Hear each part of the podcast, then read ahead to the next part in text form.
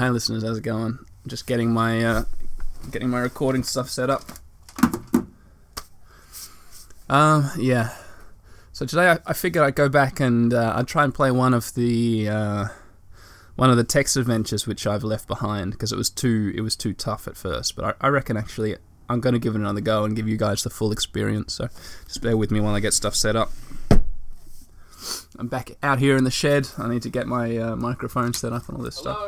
Oh shit! Anyone in here? Hello? Yeah, hi. Who is it?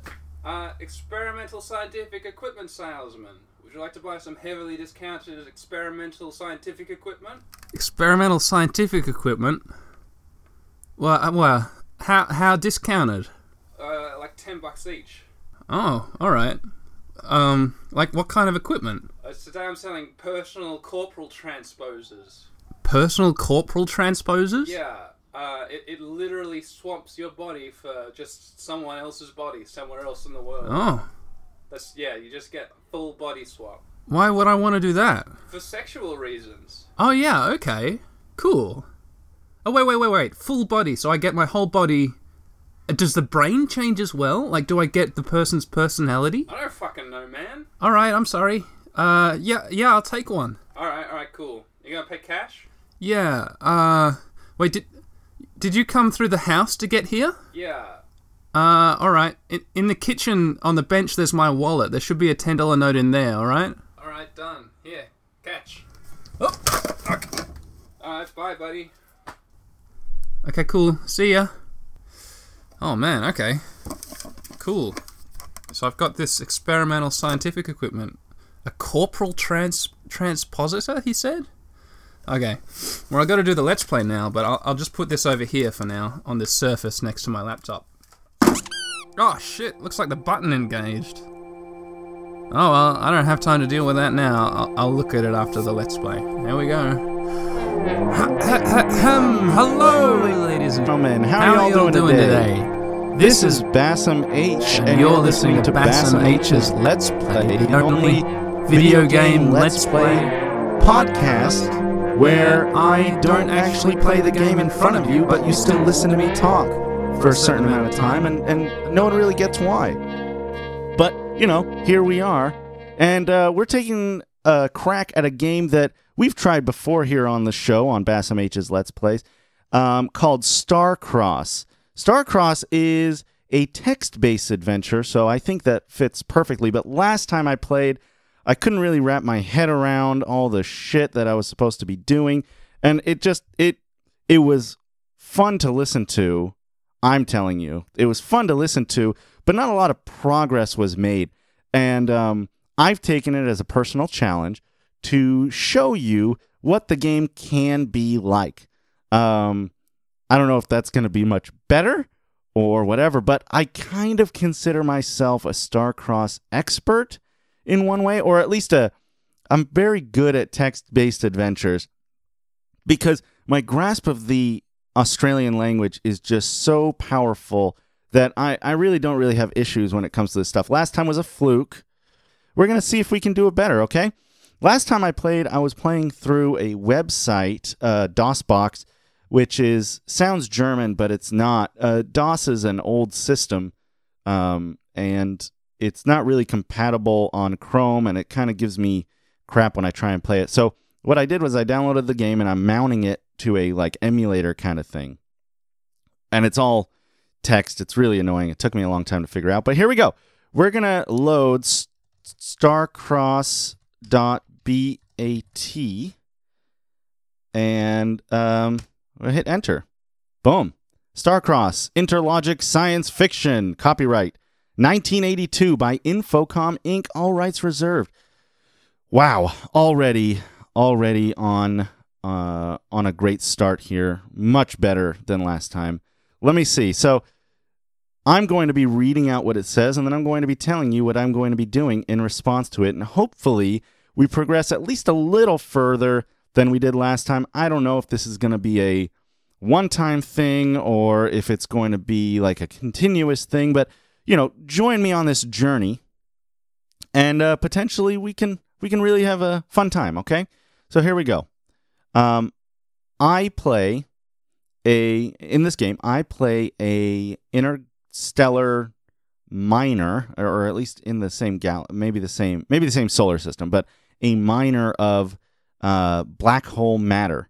Um, black holes are uh, very interesting. So they can range from multiple sizes, and they can exist for as until the end of the universe, or uh, for minuscule moments at a time. They eat themselves up and then disappear. But potentially, the matter at the be- entry uh, or the center of it is very valuable in this universe. So I have bought the Star Cross. Okay.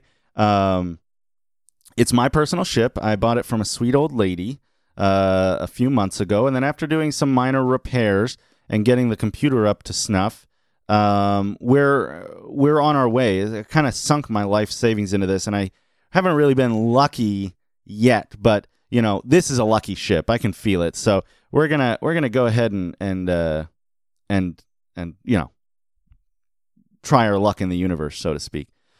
So right now I'm sound asleep in my bunk aboard the deep space black hole prospecting ship Starcross, operating out of Ceres. Okay, so Ceres uh, is, I believe, one of the moons of uh, I want to say Jupiter, just because I think that has the best odds of being correct, but it might be a Saturn moon. Um, but just as my sleep comes becomes deep and comfortable, an alarm bell begins ringing. Listeners, it's already it's already happening. It's the mass detector. Instantly, I awake. This hasn't been a profitable trip so far, and I don't even have the cash for repairs. So this could be the break I've been waiting for. There you go. That's the intro. That's what it tells me. Um, living quarters. I I am in. It says you are in the bunk. This nook is your Spartan living quarters, containing only a bunk and a bureau. The only exit is to starboard. There's a tape library here outside the bunk. So, first thing, I am lying down, so I need to get up. So, I'm going to type get up. You are on your own feet again. The alarm bell on the mass detector is ringing stridently. Okay, so I think that the uh, first quest here is to figure out why the alarm is going off. Um, it's the mass detector, so that's nice. But uh, let's get this library. So get tape library taken. The alarm bell on the mass detector is ringing stridently. Okay, great. Um, so what I'm going to do is I'm going to go east to the or starboard to the bridge. So I'm going to type SB bridge. This is the control room of the Star Cross. There are exits labeled arbitrarily port, starboard, and out. The latter exit, uh, ladder being the out one, I guess. Um, oh yeah, that obvious. The ladder exit has a heavy bulkhead which is closed. So I can't go out there. That's like space, I guess. My ship's com- uh, okay, your ship's computer does the routine tasks of navigation and life support. A control couch is mounted before a control panel and a large viewport. Okay. The ship's registration is affixed nearby. I know what it's called. Obviously, I don't need to check that. Now it says your mass detector essentially, uh, or essential. Well, sorry, listeners. Your mass detector, essential in the search for black holes, sits to one side. On the detector are a red button, a blue button, and a small screen on which something is displayed. The alarm bell on the mass detector is ringing stridently. Okay, so what we're going to do is we're going to uh, turn off the alarm because now I'm up. So press red button. The alarm goes silent. Great. Um, and then I'm going to check the master detector screen. Uh, read screen. Now, a master detector. The mass detector. Sorry, listeners. Um, the mass detector is interesting because what it does, black holes have a very high amount of mass, even though they can take up a small amount of space. Uh, and that's why they have such strong gravitational pulls. But anything with a dense mass might show up. But typically, when if it's if it's really really massive, that's the only way that it will go off in the mass detector. So I'm pretty excited that we've tracked a black hole, at least close by. So the display reads mass UM28. Okay. All right. Okay. Well, I'll tell you what. I'm gonna get. Uh, I'm gonna also press a blue button because I want to save this. The mass detector produces an output. I'm gonna say get output. Uh, taken. Great. So um, inventory. I'm carrying a mass detector output and a tape library. So, UM28, very important. So, that is kind of a mystery as to what to do with that. Luckily, in my Starcross game manual, second to last page, it shows a very nice chart. And the chart uh, will tell me the coordinates of where UM28 is. So that's that's pretty nice.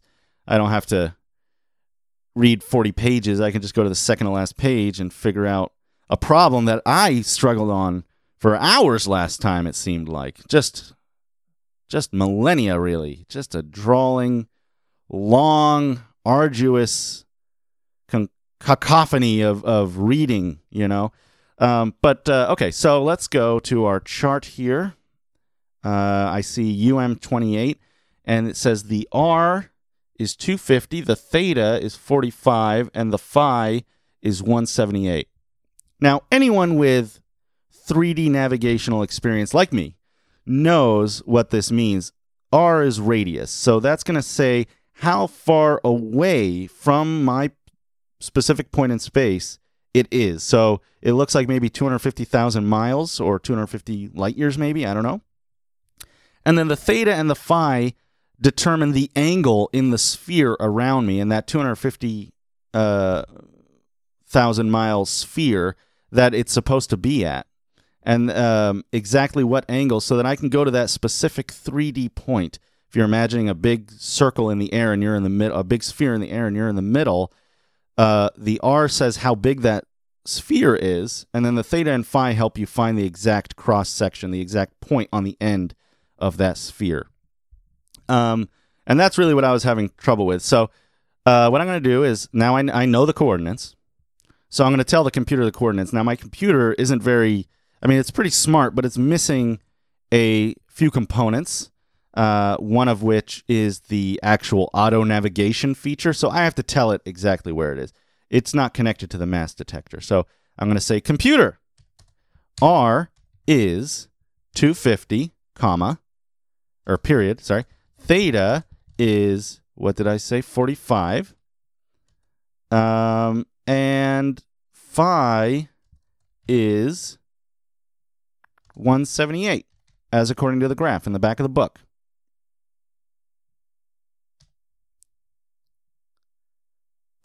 Uh, okay, it says R is set, theta set, phi set.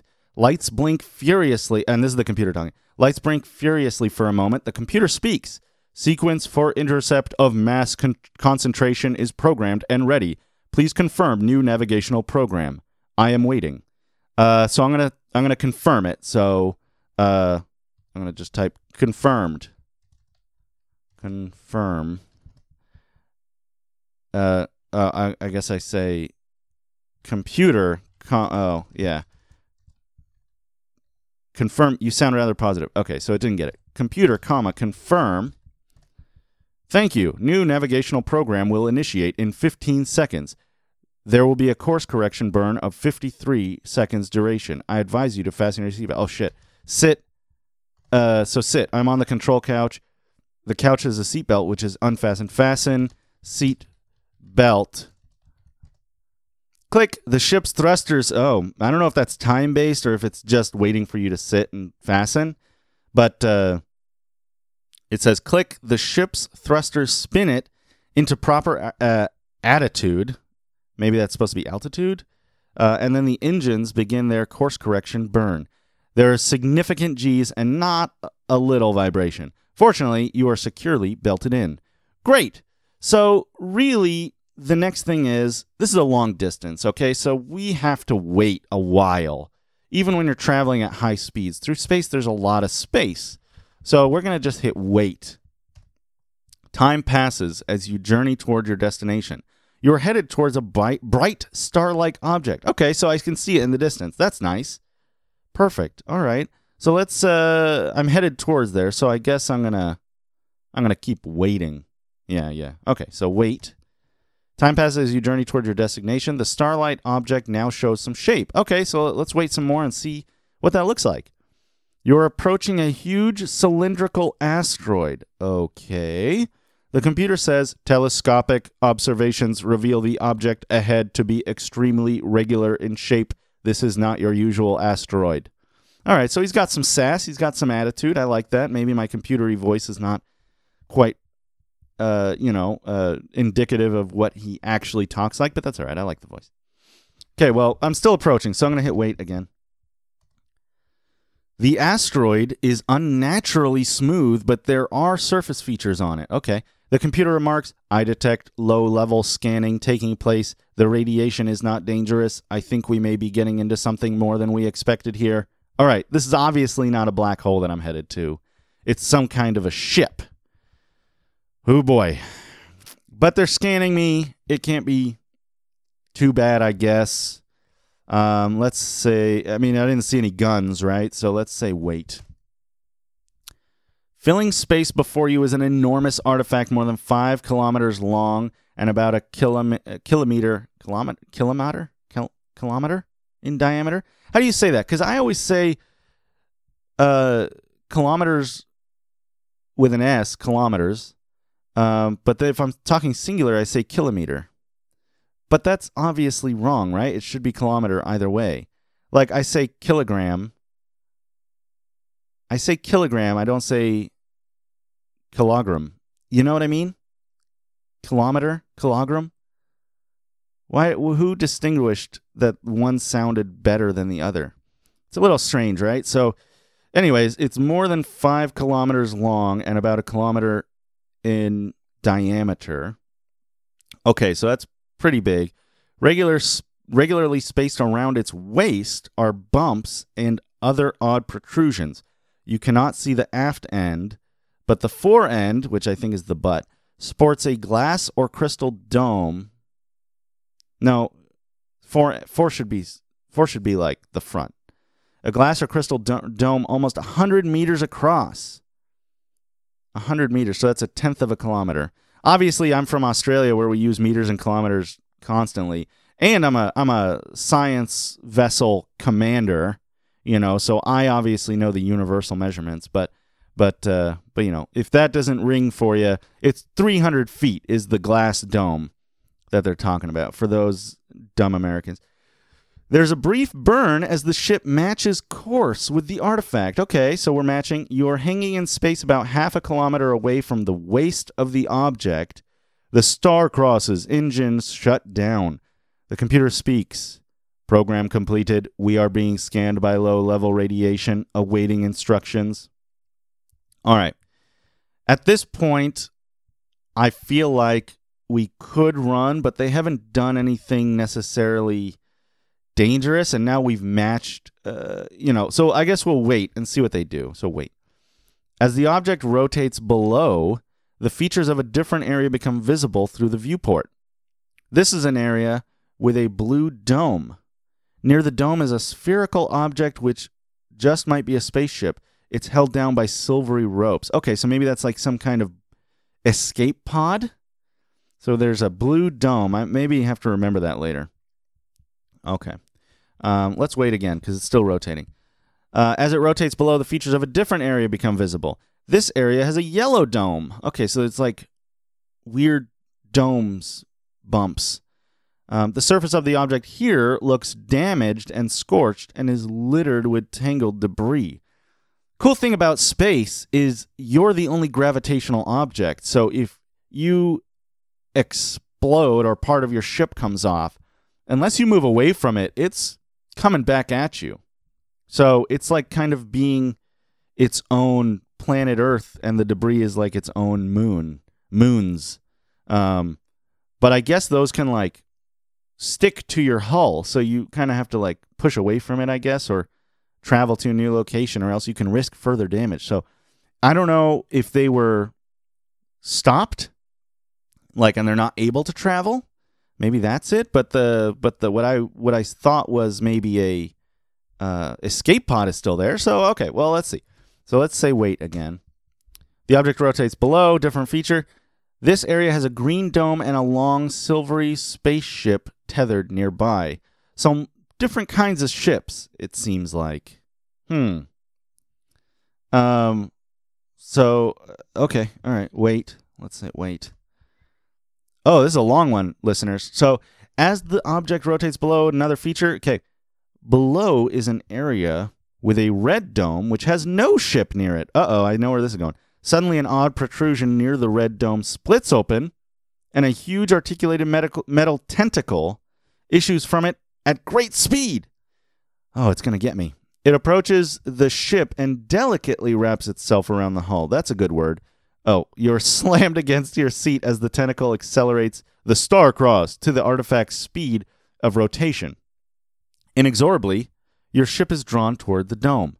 When you are a few tens of meters away, three smaller tentacles issue forth and grapple the ship solidly to the surface of the artifact.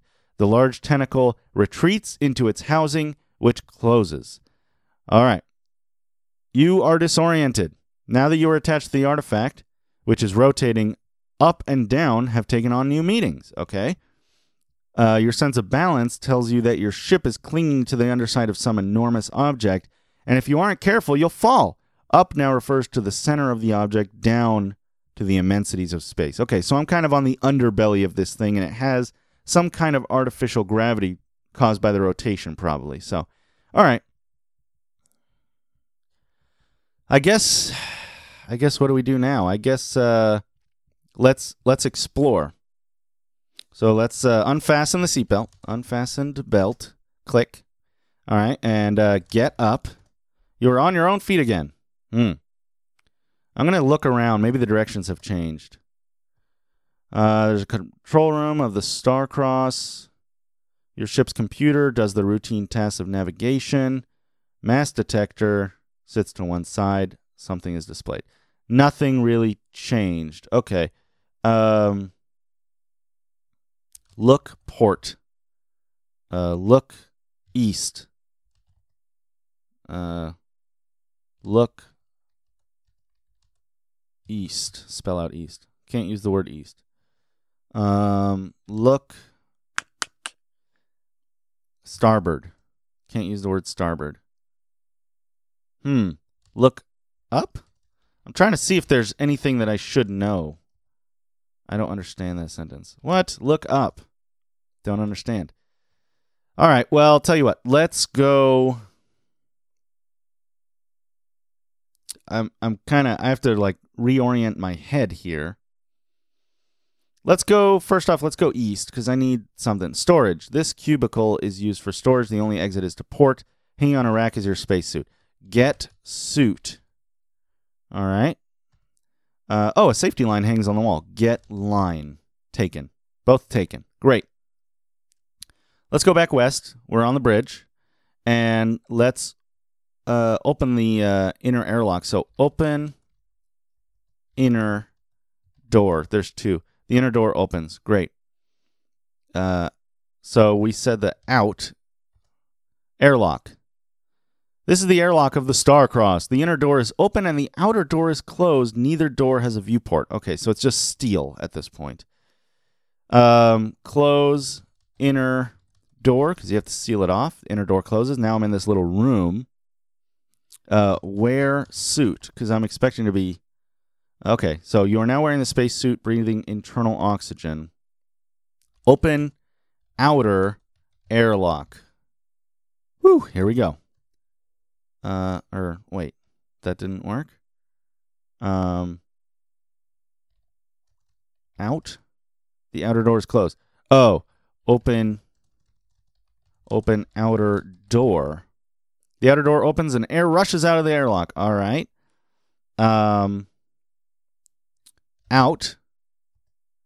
Red dock. Oh, you exit gingerly, climbing up, in quotes, to the surface of the artifact, where your magnetic boots hold you down securely as you hang upside down. Great. So, red dock. This is a docking port color coded in red. All around are strange protrusions, one of which could be a hook for a safety line. Um, okay. Uh, the surface here is metallic, but gets stony further from the dock. On one side, on one side, and it says down in quotes, is your ship tethered to the surface of the artifact by thick silvery ropes. On the other, up, is a large dome with an airlock. A round metal sculpture or relief covers part of the airlock door. Okay. It's made up of thousands of tiny hexagonal columns which extend various lengths from the surface, making a three dimensional representation. You can examine it more closely for details. Okay, so um, let's let's examine. Exam. Oh, I can't type. Examine sculpture. A closer examination reveals that there are exactly 10 circular bumps or columns on the sculpture. The first is large and centrally located. The second through 10 are smaller and scattered at various distances and orientations. As you go outward from the large bump in the center, there are four small bumps. Okay. Two, oh, okay. It's listing them. There are four small bumps, two rather large ones, two medium sized ones, and then a small one again. Okay. So it says so there's 10 bumps in the middle of the bump. So centrally, there's a big bump, and then everything else is scattered around it. I think this is the solar system, right? So I think the center is supposed to be the sun, Sol, um, and everything else is. Uh, everything else is kind of it's the other planets. Okay, so what does it want me to do? Let's we're from Earth, right? So let's do the let's do the fourth bump, right? Because the sun is the middle, and we're the third ro- third rock from the sun. Yeah.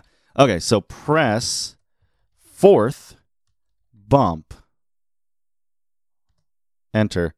A tiny column made up of only one hexagon appears at about the same distance from the center as the first large bump. Okay. Um and then okay, so let's push push column, push column. The sculpture flattens out completely except at the former location of the tiny bump. Okay, where a hexagonal rod of black crystal is excru- extruded. Um okay. Get black crystal. When you take the black rod, the airlock door opens. Okay. Okay, so so we can go into the other ship now. In. Red airlock. This is the main airlock of the red docking port. The inner door leading up to the interior is closed, okay? Um, and the outer door leading down to the surface is open. So that's where I was. Okay, so um, let's. So it's kind of the same as my ship. So we're gonna close outer door. Door outer door closes. Air rushes into the airlock. Okay, open inner door. The red inner door opens. Okay, uh, take off suit.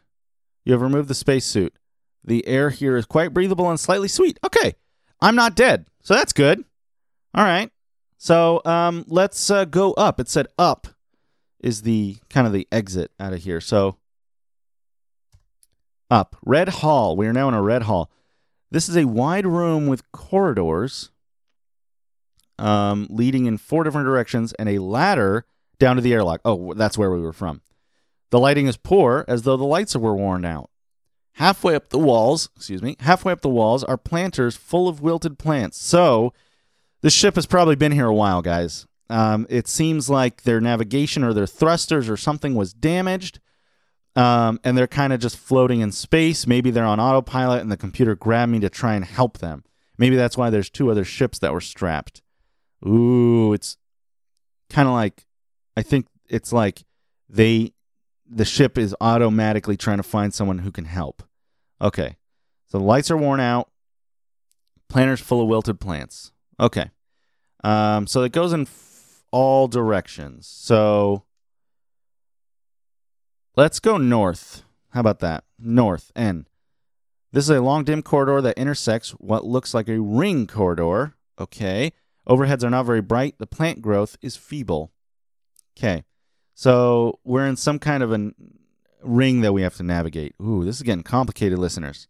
I hope we don't get lost. Uh, let's pick a let's pick a random directions. West. Room on ring two. The ring corridor here has an exit forward to a large open area. Uh, there's fresh dirt scattered about and an acrid smell. Why does it say forward? Why doesn't it say? Why doesn't it say to the north? You know what I mean? Like that. That just makes more sense to me, listeners. Like starboard is great, but then you tell me it switches, but you don't let me. You don't aid me in a way of picturing it. You could just say, uh, "This has exits to the other." All over the place. It doesn't even list exits. All right, well, let's go north. Um, zoo. Okay. This is a port to starboard corridor lined with small cages. The bars of the cages are bands of force detectable only by slight shimmer they produce in the air and are non working on most of the cages. Uh oh. A few cages are still on and contain the dried up carcasses of strange animals. So, probably we won't have to worry about it because it's been so long. Man, what happened on this ship, guys? This is kind of uh kind of crazy. Well, let's uh let's see. Let's go east. Nesting cage. The force projectors here aren't working, but the cage is nonetheless inhabited by many creatures who remble, resemble crosses between a rat and an ant. Oh my god, there's rants! Or ant rats, ratants. They they are multi-legged with chitinous shells and pincers around their mouths. Oh my god! But they have long rat-like tails and sparse tufts tufts of hair. Some of them are armed with tiny spears and walk precariously on their hind legs. In one corner is a large mid, mud and stick nest. Oh my god. The nest is constructed of all sorts of odds and ends, including a red rod. The rod is embedded in the mud near one of the entrances of the nest. Okay, I need to get that rod, obviously, because I had the black rod or crystal something. So I need to get the rods. That's pretty clear. Ah, fuck. Um, I don't have any weapons. Inventory. Inventory. I'm carrying a black rod, a spacesuit, a safety line, a mass detector output, and a tape library. I don't think I need a f- throw library at nest. The net smashes into fragments, and the rat ants stop dead in their tracks. They frantically evacuate the nest and immediately begin constructing a new nest at the opposite end of the cage. Rat ant babies are being carried across the cage, and warriors watch you suspiciously. Oh my god! Oh my god! This is like a sentient thing that's evolved on this dead ship. It's taken like scavengers and colony creatures and combined them, and that's how they've survived. And they have they have sentience. They've made tools. It's like our version of cavemen. Oh my god, and I've just destroyed their home. But I did I was panicking. okay. Well, I'll tell you what. Let's get the get library cuz I want that back. Taken. Great. Get red rod. Taken. Okay. Oh, I need to get out of here, guys. I don't want to stay here for long because they're they're watching me. So I'm gonna go we- back west to the zoo, and uh, back south to exit the zoo. So now I'm back on the ring of uh, ring on wait room on ring two. Ugh, not the best explanation. Not the best way to say that, guys. All right, let's go west again. Let's go the other way. Blue Hall. Oh, okay. Um. The the okay Blue Hall the junction of a wide fore aft corridor. I, I sorry, listeners, I kind of pause because I try and read things in a story like manner, and what I try and do is pre-read them, kind of kind of quickly go over it so that I don't stumble too much over my words because I feel like I will do that too often if I just kind of blurt it out. So I hope that's still. I hope that the the sacrifice between narration and um, quickness is is kind of leveled out for you. But we're in the Blue Hall, so we've changed area of sec- uh, section of the ships. The junction of a wide fore aft corridor, fore to aft corridor, so it goes from front to back, and a smaller ring corridor. There is some dirt on the floor, freshly scattered. Okay. Okay. Well, I'm gonna I'm gonna say let's go south. A ring corridor joins the blue hall here. There's an entrance, presumably for the blue docking area below, and also a way up. Okay. Okay. Uh, let's uh, let's open. Uh, if I can type, open. No, open inner door. The blue inner door opens. Okay. Um, down. Blue airlock. This is the main airlock of the blue docking port. There's an inner door leading up to the interior is open. And the outer door leading down to the surface is closed. So this is another ship that was taken. So I'm gonna I'm gonna do that. So close inner door, open outer door, and should I put on my suit? Nah, fuck it. The blue outer door opens. Okay. Uh, and let's go down, or let's go uh, down again to the blue dock. Okay. You're viewing this area color coded in blue through the first of several transparent bubbles connecting the dock with a large spherical object tethered by silvery ropes. The blue airlock dome is behind you, and the spherical spaceship is aft of here. There's a hook by the airlock. Okay. Um, let's go aft, I guess. Bubbles. All right. There's a. This is a series of plastic bubbles connecting the blue airlock with a spherical spaceship docked aft of here. The bubbles are made out of thick material, which is nonetheless transparent. Oh, it's like um, it's like a tunnel that's made between the ship and the and the and the port, so that you don't lose oxygen between them. Okay. So let's go aft again. Oh, this is a long one. Spherical ship. So I'm in the spherical ship. You're or or maybe not. You are within a huge bubble, transparent from this side. The interior is crisscrossed with wire webbing, so that an agile creature could move around using only the wires. Uh oh. Objects are stuck in the wires in various out of reach places. Oh, it's like all up in the rafters. The whole impression is of a rather untidy spider web. The connection to the artifact is at the forward end of the sphere. Crouched in the center of the sphere, where the wires converge, is a creature resembling a giant spider.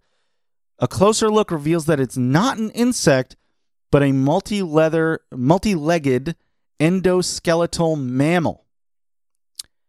Exo is outside, so endo is inside. So it's like us, but with with legs, a lot of legs. It has huge eyes and an impressive an impressive grinding teeth. Ugh, it grips the wires with many tiny fingers and gazes at you with almost hypnotic intensity. That's scary. That's scary. Um okay. The spider draws forth an object from a wire clump. He fiddles with it, and a voice issues from it. Oh, greetings, creature from Earth. Are you afraid of me? Come closer, I won't harm you. Oh my gosh. And it continues on the next paragraph. The spider tells you his name is Gurthok Tun Besnap, or something more or less that. Like yourself, he landed here to explore. He failed to control the artifact before it left his system and has been stranded here for centuries? Listeners, this is like an immortal being to me. And I've gotten further through it than him. He sighs. It's not it's getting a little boring. The other inhabitants of this place are not too stimulating. The computer was some company until it uh, until it malfunctioned. When we began to approach your system, I got excited. A whole new culture to learn. The end of boring boredom for a while at least. I fed your and then it hits more. So I'm going to hit enter. I fed your language to my translator from your radio broadcasts and have eagerly awaited your arrival. He grins broadly, a fairly horrific sight. Oh my gosh. Is he is he like messing with me or I'm going to look. Look around. Okay, so spherical ship, all the same stuff. Gazing at you with hypnotic intensity. The spider sidles along the wires towards you. He asks your views on the Luna City Manifesto. Oh, he's interested in like our history. He just he just legit is bored. I guess what's a few centuries to an immortal being? He can be a little bored, right? He'll figure it out. Okay, I'm gonna give him a gift. I'm gonna say give library. This library has been uh fucking biznitch. To the giant spider. Okay, the spider examines the tape player and discovers the controls. A random song begins playing. Agitated, he fiddles with the controls again. Oh, and a lecture begin begins. He becomes even more agitated. Oh, oh, agitated might be a good thing. He says, "What a wonderful gift, human." This will alleviate my boredom for a while. Your culture is young, but you have amassed enough of interest to keep me sane for a few more years. I thank you. Oh, okay. So I feel like if I didn't give him what he, if I didn't, you know, satiate his mental hunger, I may have had to satiate his killing hunger. He fishes in a pouch and comes up with something. Perhaps you may find some use for this. I long ago grew bored with such baubles. He tosses a yellow crystal rod at my feet. Okay. Okay. Boy. All right. So get yellow rod. Taken. The spider, oblivious to all else, is fiddling with the tape player. Every so every so often he makes a happy little noise. Great. Listeners, I've I've I've made up for my potential genocide or at least like exodus of the rat ant people and kind of made this spider guy's life easier.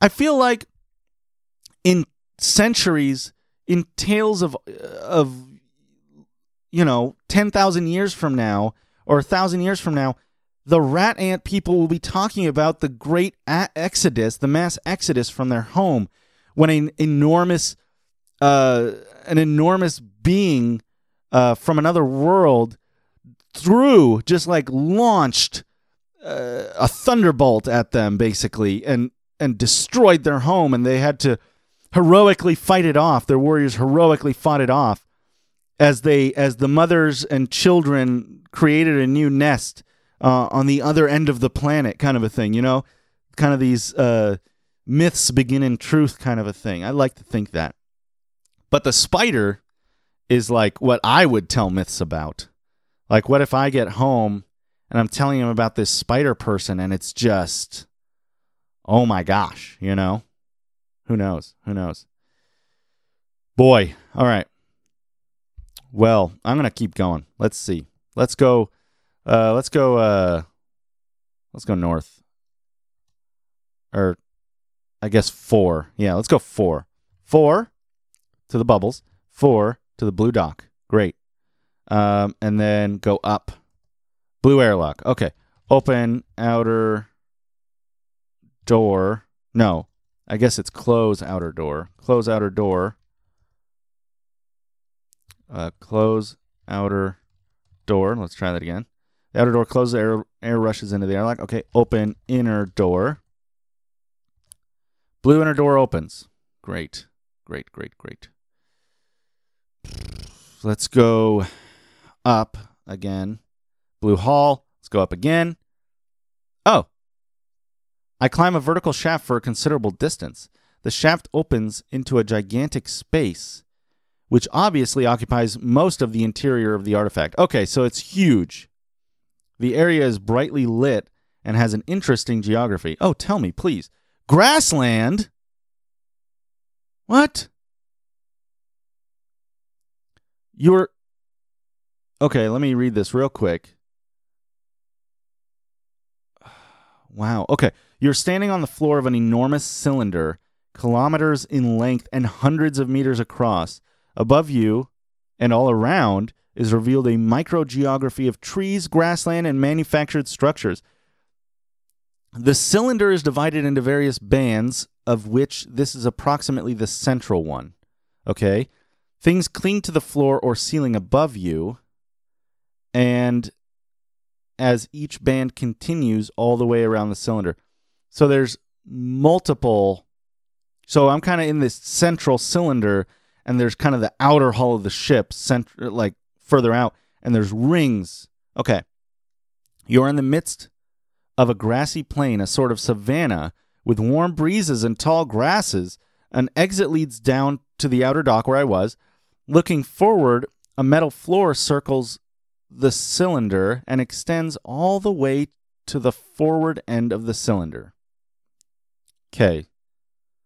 Which is which is a sheer metal wall with a crystal bubble at the axis. Okay, so I'm probably going to go there. Looking aft, the grassland becomes more and more densely forested. The aft end of the cylinder is totally obscured by impossibly tall trees. A herd of creatures not unlike unicorns crops grass in the distance. Wow. It's a whole new world, listeners. We just stumbled across this ecosystem. Not only do we have a sentient rat species, but we have friggin' unicorns. That's crazy. That's crazy to me. Okay. Um Let's go let's go south. Thin forest. Okay.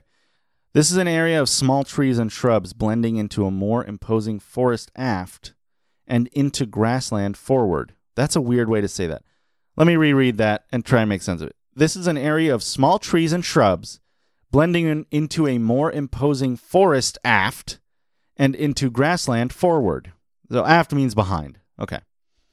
So we're we're getting away from the forest. Strangely, there's a metal hatch cover nearby among the shrubbery. Ooh, shrubbery. I do love a shrubbery. Let's open uh let's do let's open metal hatch. The metal hatch is now open. Great. Great. Go down into the hatch. Repair room. Ooh, okay. This repair room is taken up by two large pieces of machinery. Okay. Leftmost has a symbol depicting the emission of rays beside a yellow slot. The other machine bears a symbol in three parts. The first two parts in black are a solid block and a fluid level. Okay. The third in red is a series of parallel wavy lines. I don't know if this is meant to confuse me or help me. Besides it are three diagrams. Under each one is a red slot. The first diagram shows four single dots equally spaced around a six dot cluster. Holy shit. The second shows two eight dot clusters in close proximity. Okay. The third has three singular dots equally spaced around a seven dot cluster. The only exit is up from the stairs. There's a metal and ceramic square here. Boy, uh, I say uh, let's just get metal and ceramic square. Metal and ceramic square taken. Metal and ceramic square. You've already taken it. Oh, okay. So maybe I just had to type metal uh, or square, and that would have done it. So it, it when I put and, it tried to think I was doing two commands. Oh, that would be nice. Like I could just type everything that I want to do. That's cool. Okay. Um. So there was a yellow slot, and I have a yellow rod. Um. So let's say put yellow rod in yellow slot. The yellow rod disappears into the slot. Okay, that was good. Okay, let's look at the other one. So I have a red one. So the other, okay. The other machine bears a symbol in three parts. Two parts in black are a solid block and fluid level. Oh, okay. So it looks like it looks like what do you imagine like a gasoline tank? Okay. Um, the third, the third in red is a series of parallel wavy lines. The other bears a symbol in three parts. The first two parts in black are a solid block. Oh, a solid block and a fluid level. Okay. So maybe that's like armor and gasoline or something, fuel, petrol, sorry. The third in red is a series of parallel, par- parallel wavy lines. Be- beside it are three diagrams. Under each one is a red slot. Oh, okay. So we have three diagrams, three slots. The first shows four dots equally spaced around a six dot cluster. Boy. Okay. Second shows two eight dot clusters. Two eight dot clusters. Okay, so there's like a cluster here and a cluster there in close proximity. Boy. I do not know what to do with it. Uh, this is something to do with repairing, right? So let's say put red rod in second second red slot because there's three slots. Put in the middle. The red rods disappear into the slot. You hear a subdued hum of machinery coming to life. Okay. So I've powered something on. Okay. All right. So I think that's all that there was here then. Yeah. Because there was a yellow and two large machines. The left one had the yellow slot. The right one had the red slots. That was e- okay. That was that was easy. Maybe I don't know. I don't even know. Let's go up back to the thin forest. Um, okay, and then let's go uh, north, back to the grassland, and down back to the blue hall. Okay, let's go. I think um, uh, we were going east this time. East was the red hall. Okay, great. Uh, and north also red hall. This is all places we've been to, listeners. So uh, I'm just kind of retracing my steps. And then let's go east. So the east is Green Hall. It joins a ring corridor. The plants look healthy. Oh, okay.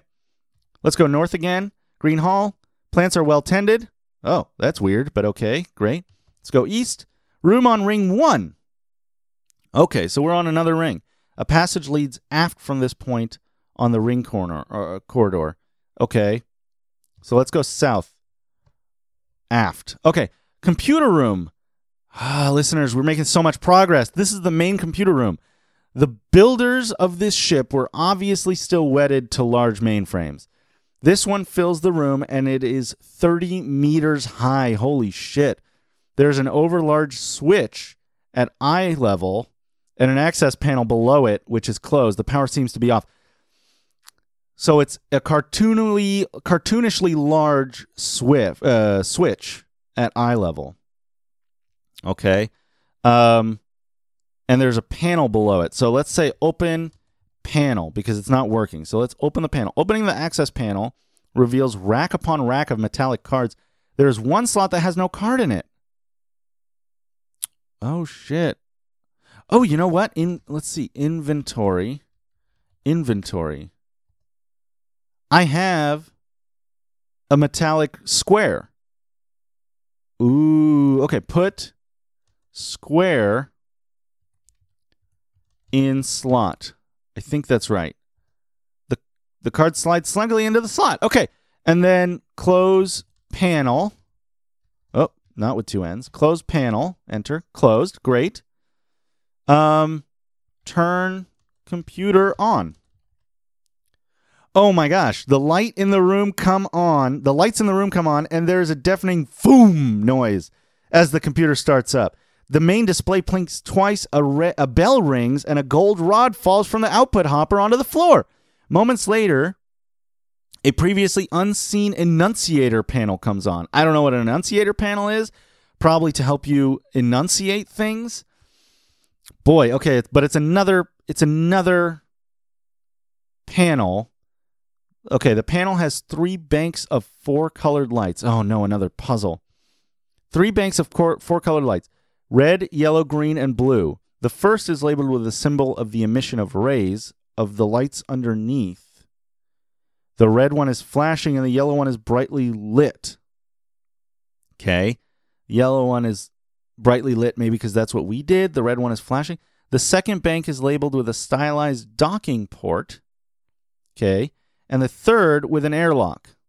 Of these two banks, the first yellow one is brightly lit and the other yellow one is flashing. Okay. The panel also contains six other lights. Listeners, oh my God, six other lights, each bearing a stylized picture. The first four, all dark, represent navigation. So navigation is down. Engine down. Library down. Defenses down. Okay. A fifth, picturing a cage, is brightly lit.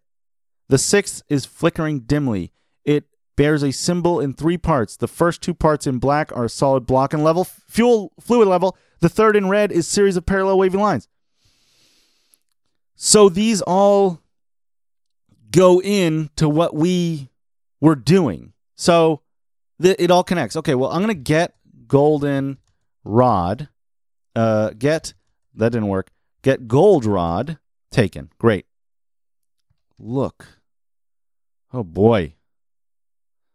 When I when I look, it says that the uh, power seems to be on now. So that's at least good. We're at least doing stuff. I don't know if we're doing the right stuff, but we're doing stuff. Okay, let's go north. Uh, back to room on ring one. Let's go east to the yellow. Okay, yellow hall. This is the fore end of the yellow hall. The fr- uh, f- uh, four is front, front end of the yellow hall. The planters hold dry, dead plants. The usual ring corridor joins the main hall. The room is lit by an emergency lighting system. Okay, so each of the colors represents a color that we saw when we were approaching the domes of different colors. And I think the big puzzle here is get the ship working, turn on all the stuff, and be rich, essentially. Okay. Um. So I've I've gone north, I've gone east, and now let's go east again. Blue Hall. Oh, all right. South. We haven't gone south yet. Oh, this is the forend near the Blue Hall. Okay, so we're on like the foremost ring because there's three rings in that central sphere. Man, this ship is confusing. Okay, the more uh man, guys, let's go let's go west. There we go. The observatory. This is the interior part of the Artifacts Observatory with an exit to starboard. There are no telescopes or other instruments visible, but in the center of the room is an image of space in the vicinity. Examining the image, you see a tiny model of the solar system. The sun is a bright dot in the center. Jupiter and Saturn are easily discovered. The colors of the dots are not what you would expect, though, and range throughout the spectrum. A holographic projector is in is on one wall. Okay. Uh Oh, it's projecting. Okay, look projector. Let's see what's going on with this projector. No, it does, examine projector. How about that? Examine projector. The projector is a type of laser, okay, producing a continuous holographic view of space outside the artifact. The light issues from the front of the projector and is blindingly bright. Okay. Um Oh. Oh, oh, oh. It's like blinding I need to like look in here. So let's say look in projector through the black rod that I got. The light is very bright, but the black rod filters it enough so that you're not blinded. It's like sunglasses, listeners. Inside the projector is a clear crystal rod which has a prismatic effect on the light it's being emitted. Great. So get clear rod. Taken. The image display is now clear and correctly colored. Oh. Okay. Okay. That's cool. Um look. Uh the sun is a bright dot in the center. Jupiter and Saturn are easily discovered. Everything else is not worried, I guess. They got rid of the rest of the description. So I guess are we done here? Okay. Well, let's get out of here. Let's go east, back to the Blue Hall. Um, let's go south a few times. Ooh, melted spot. At this point, the corridor is twisted and the walls are half melted. Titanic energies have been used here, apparently apparently to blast through the armored hatch that shielded the area to port. There is a little left of the hatch now and the way is open. Wow, okay. Okay. So someone tried to blast in here or out of here. Let's go west. Weapons deck. Oh man. This is an armory of the artifact. A massive bulkhead has been burned away, giving free access to the weaponry. Unfortunately, it appears that vast stock of futuristic armaments have mostly been destroyed. Gigantic projectors are scorched and shatters, shattered. Strange battle armor is reduced to splinters, and wall racks for small arms are mostly empty. I like the word mostly. Mounted in a wall rack is a genuine looking ray gun, large and formidable, with a long, ugly barrel. It's difficult to tell whether or not the gun is fully charged. Well, fuck. Uh, get ray gun. Taken. Look gun. No, examine ray gun. How about that? It looks like a heavy duty model. It's got quite a bit of heft to it, and you really need two hands to aim it properly. The barrel is long and festooned uh, with strange knobs and antennae. There's a charge indicator, which is unfortunately unreadable. Huh. Uh, okay. Um. Well, let's uh let's do something you're not supposed to do. Uh, here's the thing. I, as a Starcross captain, I know that these. It seems like a lot of this technology is powered by crystals. Okay. And really, the big thing is we need to figure out where these crystals are. They're going to come into handy. So the projector was run by a crystal. This could be run by a crystal. So look in ray gun. In the barrel is a silver rod. Oh, okay, so I apparently put my eyes down the barrel. Fuck me. Uh, get silver rod. Taken. Fantastic. Let's leave this place. East, north, uh, west, I guess. Oh, we're at the Yellow Hall. I'm kind of wandering around, but I'm also trying to just go to new areas. So this is an intersection between the Yellow Hall and the large ring corridor. Airlock for the Yellow Dock is down from here. The plant boxes are empty. The room is lit by an emergency lighting system. Great. Let's open let's uh let's let's do that then. Let's open uh inner door. Yellow door opens. Uh go down. So now we're in the uh airlock. Oh shit. There's nothing there's no way out of here, but it says discarded here is a metal bo- uh, basket with a small pocket. So get basket taken, examine basket. Metal basket is empty. Wow. Uh tell you what. Let's put all rods in basket. Silver rod. The silver rod is inserted and immediately another hole opens beside it. Clear rod. It's an op- it's inserted and immediately another hole opens beside it. Gold rod man, this is cool. So it's like is ready for the next thing. It's like a bag of holding slash organizer for you. That's cool. Okay, close. Uh, let's close inner door and see if there's anything out this. But I don't remember if there was anything. So let's wear suit. You're now wearing the space suit. Okay. Uh, open outer door. The door appears to be jammed. There may be debris outside blocking it. Perhaps if you pushed again. All right, open outer door. The outer door opens and air rushes out of the airlock. Okay. Let's go down. Yellow dock. This dock is severely scorched and damaged where other docks have rope housings. Okay. There was apparently a major explosion here, or possibly a chemically fueled rocket attempted to leave without taking proper precautions. So someone else got stuck and just just fucking booked it. There's a hook behind beside the airlock entangled in the debris. Oh, this is the debris that I saw. Um, at the edge of the port is what might be a body. It's out of reach. Okay, I'm gonna, I'm gonna, I'm gonna try and go for that body, but I need to make sure I don't float into space. So tie line to suit attached to the spacesuit. Tie line to hook attached to the hook. All right, let's go. Let's go west. You crawl across the dock area, your magnetic boots overcoming the effect of centripetal force. The metal area they can uh, cling to ends before you reach the edge of the dock, but thanks to your safety line, you make it successfully to the tangle of debris. Among debris, you're among the blackened and twisted metal left by a huge explosion. The tentacle housings have been destroyed. To starboard is the airlock dome. Entangled in the wreckage of the scorched body of a creature resembling a large reptile, almost a miniature Allosaurus, ladies and gentlemen, clad in the remains of a space, shoots, space suit, clutched in the reptile's claws a pink rod. Get pink rod. Boom, taken. Okay, I think we did what we what we had to do here. Let's go back east to the yellow dock. Um, untie line, detach from the hook.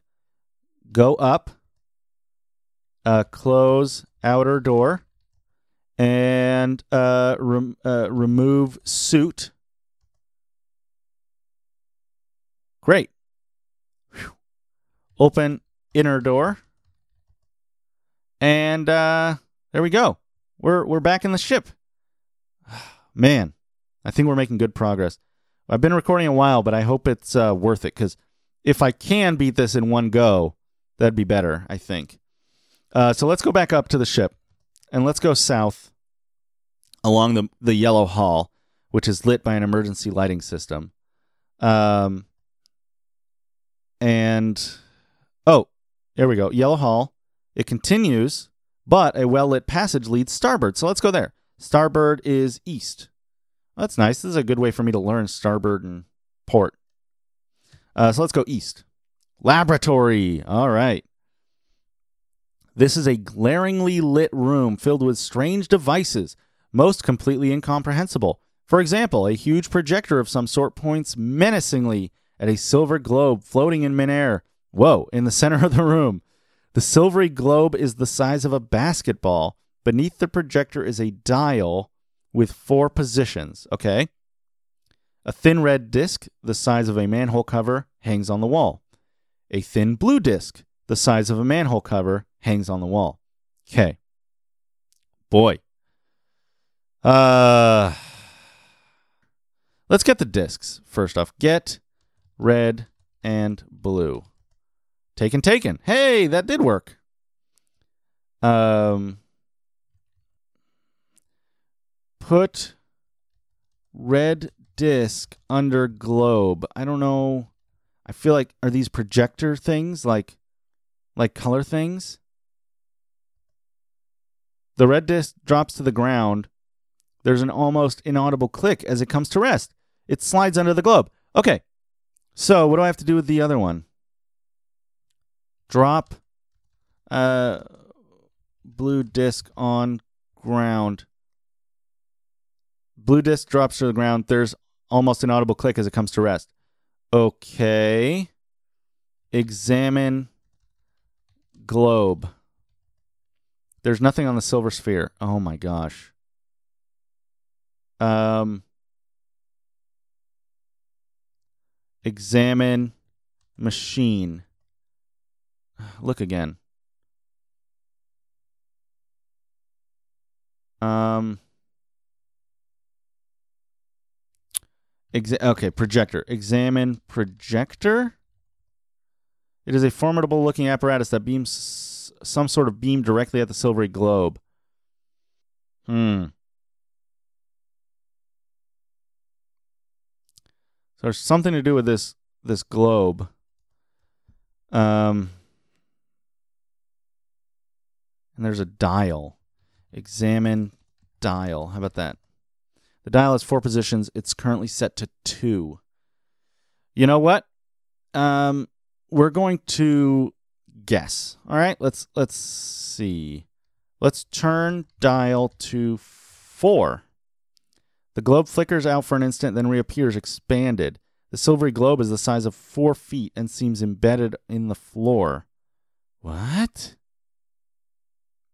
So it's a hologram? Or it expands? Okay, turn dial to one. The globe flickers out for an instant, then reappears shrunken. The silvery globe is the size of an orange. Embedded in the silvery globe is a blue crystal rod. Okay. Is a blue crystal. We got to get the crystal rod. So turn dial to three. The silvery globe is the size of a beach ball. Uh, all right. So let's turn it back to two. Turn dial to two, and see what it wanted me to do. I think this is like you figure out why you need to do this. Um.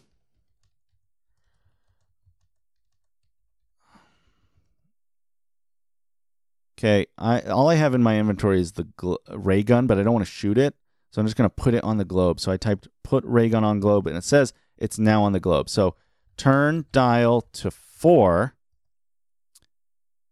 The globe flickers out for an instant, then reappears expanded. It's embedded in the floor. You hear the hum of a transporter disc activating. Oh, it's a transporter. There's a loud click and then the ray gun appears resting comfortably on the blue disc. Oh, shit.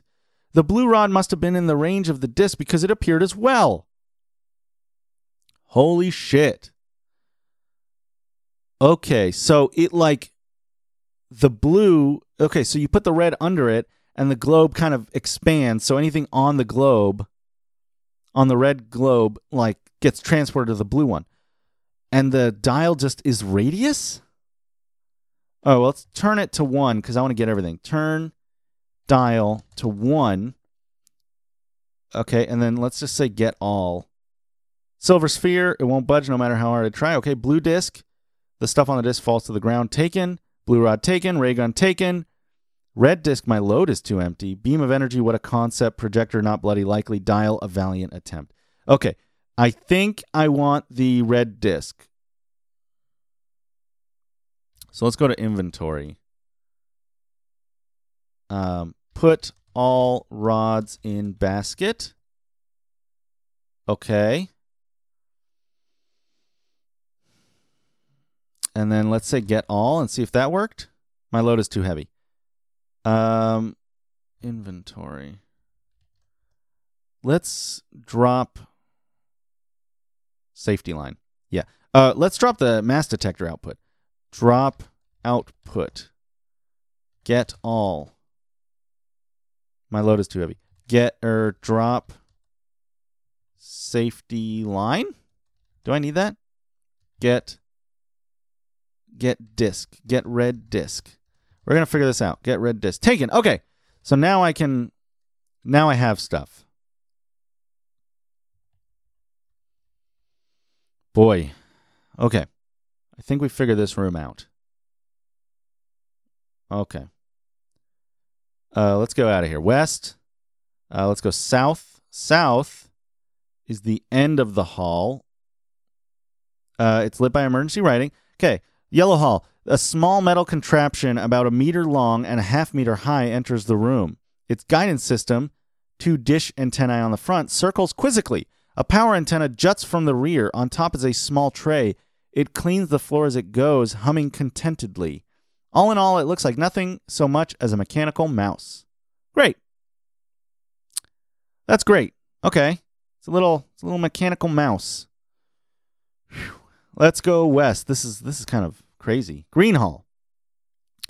Typical ring corridor. Okay, let's say south. Or Yes? Wait, maybe? Where where did I come from? Let me think in my head again. So I, I exited going west. Then I went south and west. Let's go west again. Actually, let's let's drop red disc. I doubt I'll need this. There's an almost inaudible click as it comes to re- rest. Okay, so it's like it kind of sets itself. Okay, let's go uh, west. Red Hall, lighting is poor. Um, let's go north. Red Hall, planting plant boxes are empty. Let's go north again. Red Hall. Let's go. Uh, I guess east. Have I not been east? Let's go east. Oh my gosh, listeners, you are gonna flip your shit. It says outskirts of village. What the fuck? This game is huge. This is the edge of a populated area, growing denser as you move starboard. Starboard, uh, as in port starboard east. Um, primitive huts line the corridor, which is blocked ahead by a palisade built of mud and wood. Wow. An open gate guarded by several spear bearing aliens leads into the structure. A small crowd of aliens has gathered to watch you. They resemble human sized weasels. Their bodies are thin, flexible, and covered with several colors of hair. They're all sizes and ages, and the stronger ones are armed with spears, knives, spears, knives, and other nasty hardware. They gesture in a way intended to show friendship. And then in parentheses, they bare their huge razor sharp teeth. Okay. Um, the smaller ones are hustled away, but almost immediately begin to sneak back. This is adorable. I think uh, there's this thing where, like, there are some animals you're not supposed to smile at because it's baring our teeth. and they don't understand that that's supposed to be a smile. They just think that that's us getting ready to like growl or fight. Um, so I think it's interesting that they've also adopted the smile. Um, so I guess there you go. Boy. Okay. Let's let's go into the village. Village center. Um, the section of the hall is filled with primitive huts of various sizes. They are so close they almost form a single layer, single large warren with many entrances. Sorry. So it's like a like a communal almost, but with walls between them. Um, they the only way to continue down the corridor is through this warren. Many aliens are milling about of all sizes and colors of fur. I don't want to go looking around. I'm going to hit wait. Time passes. Time passes. Okay. Okay, that's interesting. So, from down a passage between the hovels appears a large, almost all gray alien. He, uh, weasel alien, probably. He is dressed in the tattered remains of a spacesuit of alien manufacture. Only the helmet and scraps of the body material remain. Around his neck hangs a brown crystal rod. Do you think it started brown? The crowd parts to let him through. Oh, this is like the chief.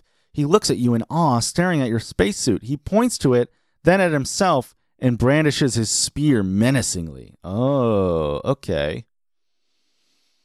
Okay, okay. So let's give him the suit. Give suit to the Weasel Chieftain. The chieftain removes his suit and dons yours. He's clearly delighted with the gift, and his people are truly impressed by his new wardrobe. He moves about, pointing at various objects, including some of his lesser wives and children, and glancing at you quizzically. Oh, he wants a trade! He's willing to give me his child, or his wives to sleep with, or his children to eat. I don't know. I don't know. But I want the brown rod. So point at brown rod. The chief hesitates, understanding you all too well, then reluctantly removes the rod from its string and hands it to you. The chief slips through an opening and disappears. Oh no. What if he was like. What if he was like. Oh, wait. Or does he want me to follow him? Follow chief. This is. Okay, in the Warren. This is an Earth and Reed burrow within the Warren. There are many aliens here going about their business. The younger ones stare at you and make funny noises. There are passages all over the place and a constant traffic in and out. The chief alien wearing your spacesuit is here. The chief slips through an opening and disappears. Oh shit. Um so I guess again, which which lets me follow him again. Uh this is uh read borrow traffic in and out. Okay. Chief slips through a crowd, which parts differentially. Okay, so I'm supposed to be following him. So let's say again in the Warren. Uh Okay, there are passages all over. Chief Alien wearing your spacesuit is here. Again, let's say again. You can't follow him until he leaves. Oh, he slips through an opening. so I just needed to wait, essentially. Oh man, this wait feature is not intuitive. Again, this is the Earth and Reed Burrow. Dodging several youngsters, the chief enters a hovel. Okay, so follow again. He travels again and disappears again slips through an opening and disappears again. I don't know the word again. Uh, okay. Man, are we just following him like crazy? This place is huge, right? I'm just I'm just hitting again and again. Oh, okay. Center of the Warren. Okay, so now we're in the center. That's finally new words here show up. Okay, this burrow is deep within the warren, and the aliens seem to avoid it. An exit to port leads back to the warren. The walls are covered with crude but vibrant paintings depicted a, depicting a huge spider, a gigantic mouse, man sized lizards, and in the center, a being in a spacesuit. You realize that this room is the center of the Green Hall's junction within the ring corridor. In fact, a ladder drain, uh, leads you down to the green airlock. The chief alien is there, wearing my spacesuit. He grins, exposing his pointy teeth, and points portentously at the ladder. He curls up on the dirt floor and waits, watching you with interest. Oh, shit. Here's what I think happened, guys. I think that over the centuries um, that this culture has grown, they've seen these other creatures kind of travel through.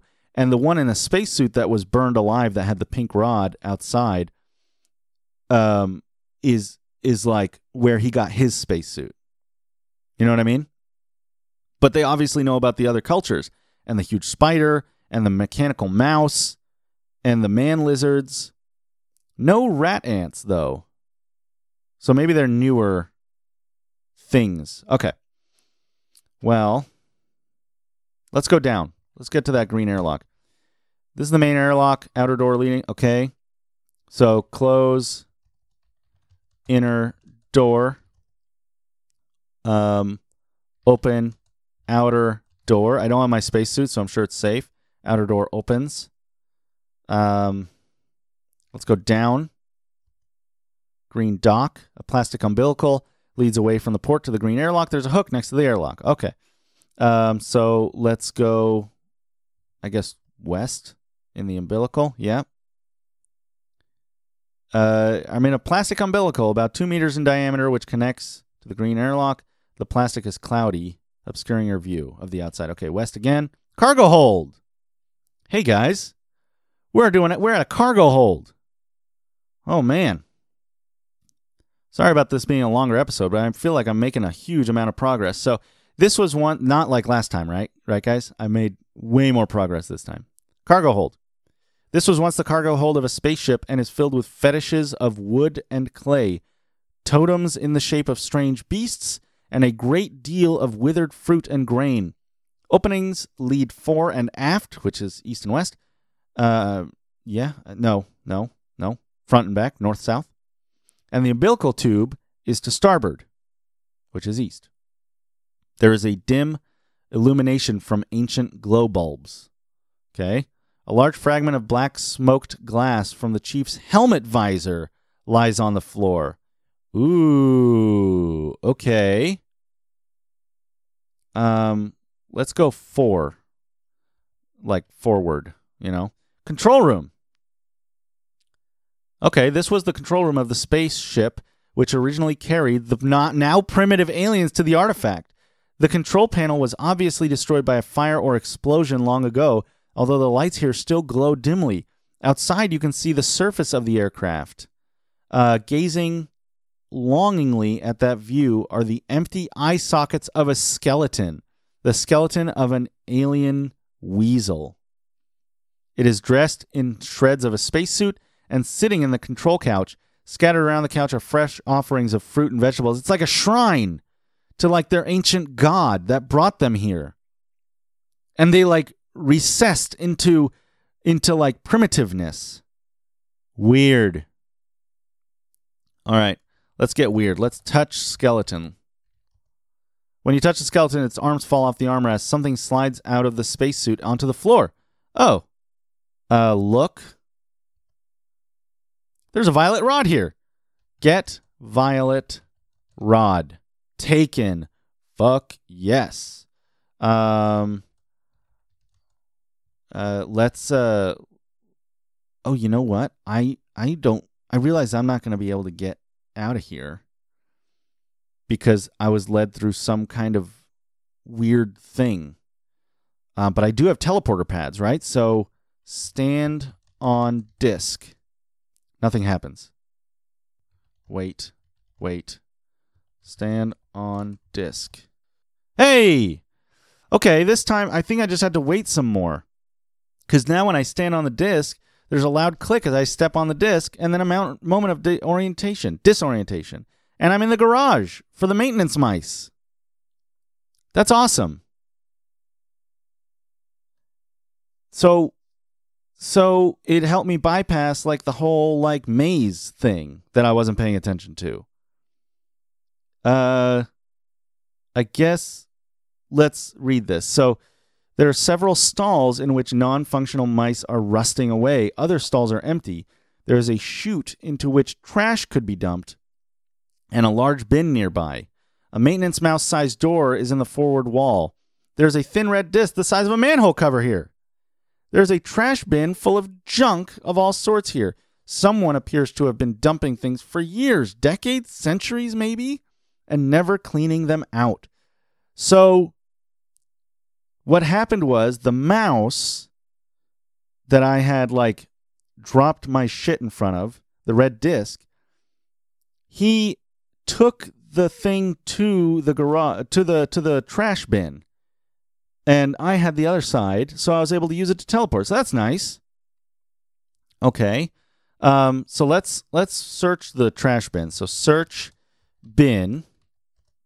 You have searched through the part of the bin, have found nothing of interest. Okay. Um, through part of the bin. Okay, so let's do it again. Let's go again. You continue. Nothing of interest turns up. Ah, but it's obvious I need to keep going. Right? So, aha! There's something. It appears to be a green crystal rod. Take a green rod. Taken. Fuck yes. Let's do this again. Put all rods in basket. So the green, the violet, and brown rod are now in the basket. Okay. Um, let's go exit this. So it said forward wall. So go north. And I'm on room on ring four. You're between red and blue halls on a ring corridor. The corridor looks damaged to port. The illumination dim to starboard. Man, these directions are kind of rough. Uh, let's go west. Uh, but I think I have all the rods because I have all the green, like the basic colored ones, you know? Uh, in fact, I, let me check inventory. The metal basket contains brown, violet, pink, black, gold, clear, silver. But I also have the green and blue, and I've used the yellow and red. And those were like the four um, like pods on the outside, right? So I think that might be kind of what we need to do. All right. So we've gone west down the blue hall. Let's go north. And uh, so it's it's just passing places that I've already been. Uh, I'm in a blue hall. I'm going to go up to the main shaft of the you know that gigantic room with the interesting uh, geography. I'm in the I'm in a grassland. Okay. Um, let's go east to the grassland again. Uh, and you know, let's uh, let's go let's go back towards the forest now, because I feel like we haven't been there. Let's go thin forest, and then um, we're at the base of a tree. Okay, you are in a primeval forest near the base of a giant tree. The trunk is thick, perhaps forty meters in diameter, and the height is incredible. The forest is dense, so you can't see exactly how tall it is, but extending all the way into the axis isn't out of the question. The bark is so rough that climbing would be no problem. Damn, son. Climb tree. It's like so big that it's just like rock holds. Up a tree. I'm up. A, I'm literally up a tree. You're climbing a gigantic tree, one that would make the largest sequoia blush with envy. Fortunately, the bark is rough and climbing is easy. The gravity lessens as you near the axis of the rotation, which also helps. Oh, that makes sense. That makes sense. So I guess let's go up. Top of tree. You're at the top of a giant tree, just below a huge crystalline bubble full of machinery and controls which lies at the axis of rotation. Out of reach above you is a hatch which leads into the bubble. Besides the hatch is a silver slot. Gravity has almost disappeared. Wow. Okay, so let's let's see if we can make it. Let's jump. Oh shit, you're floating slash clinging outside the drive bubble, a crystalline half sphere covering the aft end of the circle, blah, blah, blah. Small knobs like handholds lead up to the surface away from the end of the cylinder. Okay. There's a silver slot. That's really the big thing. There's a silver slot. So put silver rod in slot. Hatch opens. Great. Um, let's go in. Drive bubble. Oh, is this literally the drive bubble like I can drive? It's on the axis of rotation, transparent. I can see the tips of the tallest trees. Far off, another bubble, much like this one. The room is featureless gray except for one small white slot. One way out is a hatch, which is open. Floating near a white slot in the wall is a white rod. Oh, that's pretty easy. That's not even a puzzle, is it? So get r- uh, white rod, put white rod in slot. As you insert the rod, the walls come alive with a white tracery of controls. Oh, dials and gauges. In addition, a black slot surrounded by an ominous dead black circle appears. Huh. Uh. Okay. Okay. Let's examine the slot. Examine black slot. Black slot is empty. I don't have a I don't have a, a black rod anymore. Looking, let's go up towards the drive bubble, I guess. Oh, I'm on the drive bubble. I'm like on the outside of this inner thing. Damn. That's crazy. Now I'm like in this weird upside down universe. Okay. So let's jump towards the other drive bubble. I'm floating in the air. There's enormous trees below. There's no gravity up here. Okay. Uh, let's open the. Let's shoot this thing open. Shoot drive bubble. You're floating. There's a grass field. Okay. Oh, a blast of orange flame issues from the gun, and the recoil propels you out uh, an impressive speed through the air. Eventually, air resistance slows you down, but you're still in weightless area near the center of the cylinder.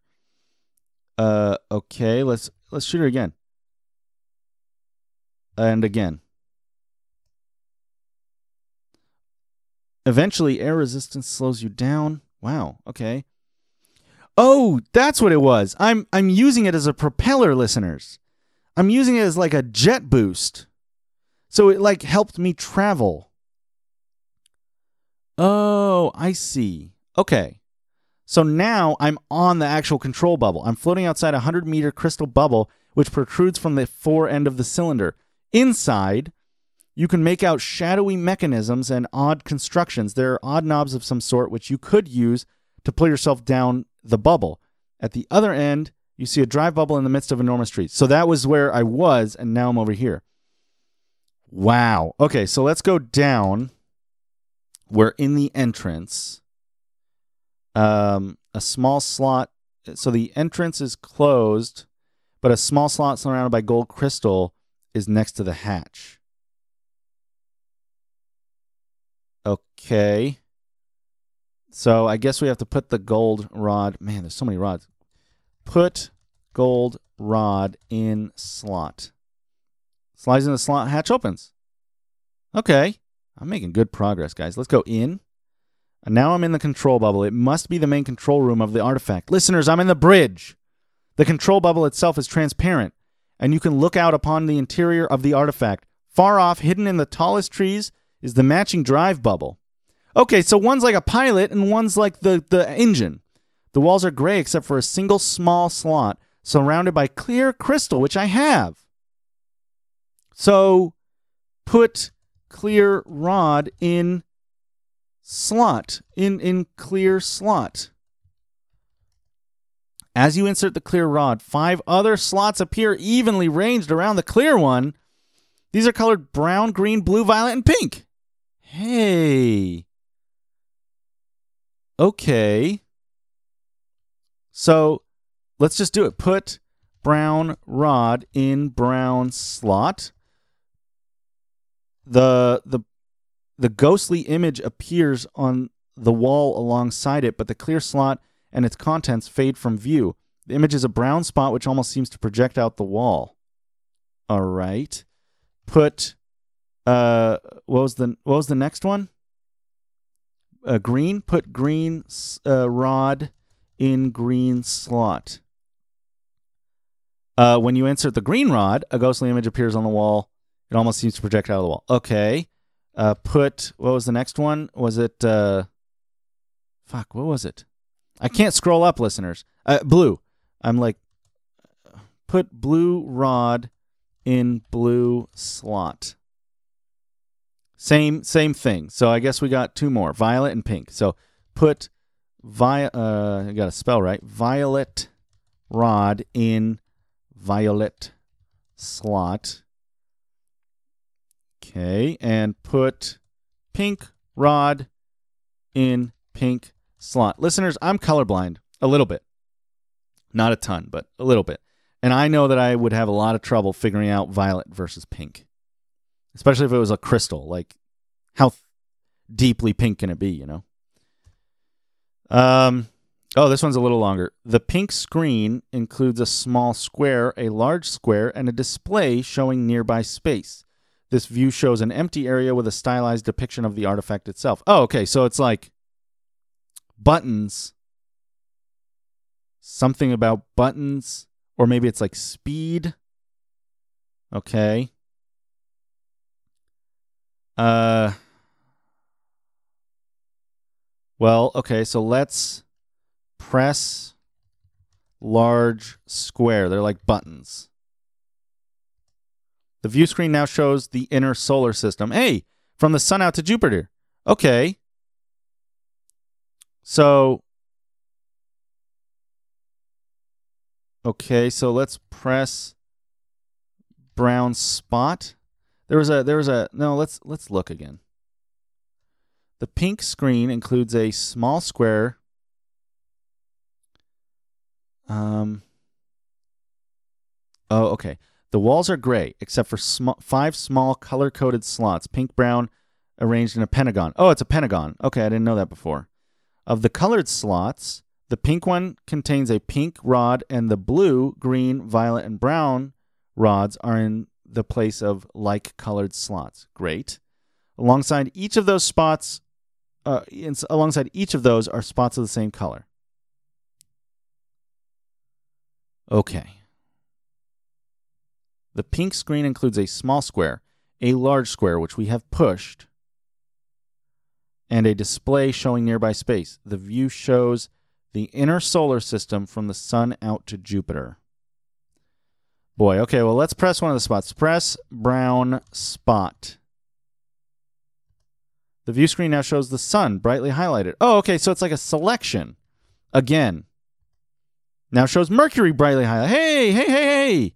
This is great. So let's do it again, and that's Venus, and then finally Earth. Oh man. So let's let's press another button, violet button. Press violet spot. It was a it was listed as spot. Press violet spot. The highlighted image of Earth now is connected to that of the artifact. Weird. The line terminates in the center of Earth. Okay, so it's gonna take me to Earth? No, it's gonna fucking No, this is a fucking trick. We're gonna we're gonna do it again. Because I think it's gonna like put me in the fucking core of the Earth. Uh, let's do again. Line termin. Uh, okay, so the line terminates in a parabola looping around the Earth. Uh, let's do again. There's got to be other options, right? Now connected to that of the artifact, the line terminates in an ellipse. Okay. See, parabola, I would, I would, so it's center or it's slightly off, which would loop me around and then send me back into space, or an ellipse where you know I would orbit. That's what I want. I want a safe ellipse. Um, all these. So all these. Let's find out what the other ones do. So press green spot. The line on display now contains dots which flash slowly, one at a time, starting with a dot and concluding at Earth.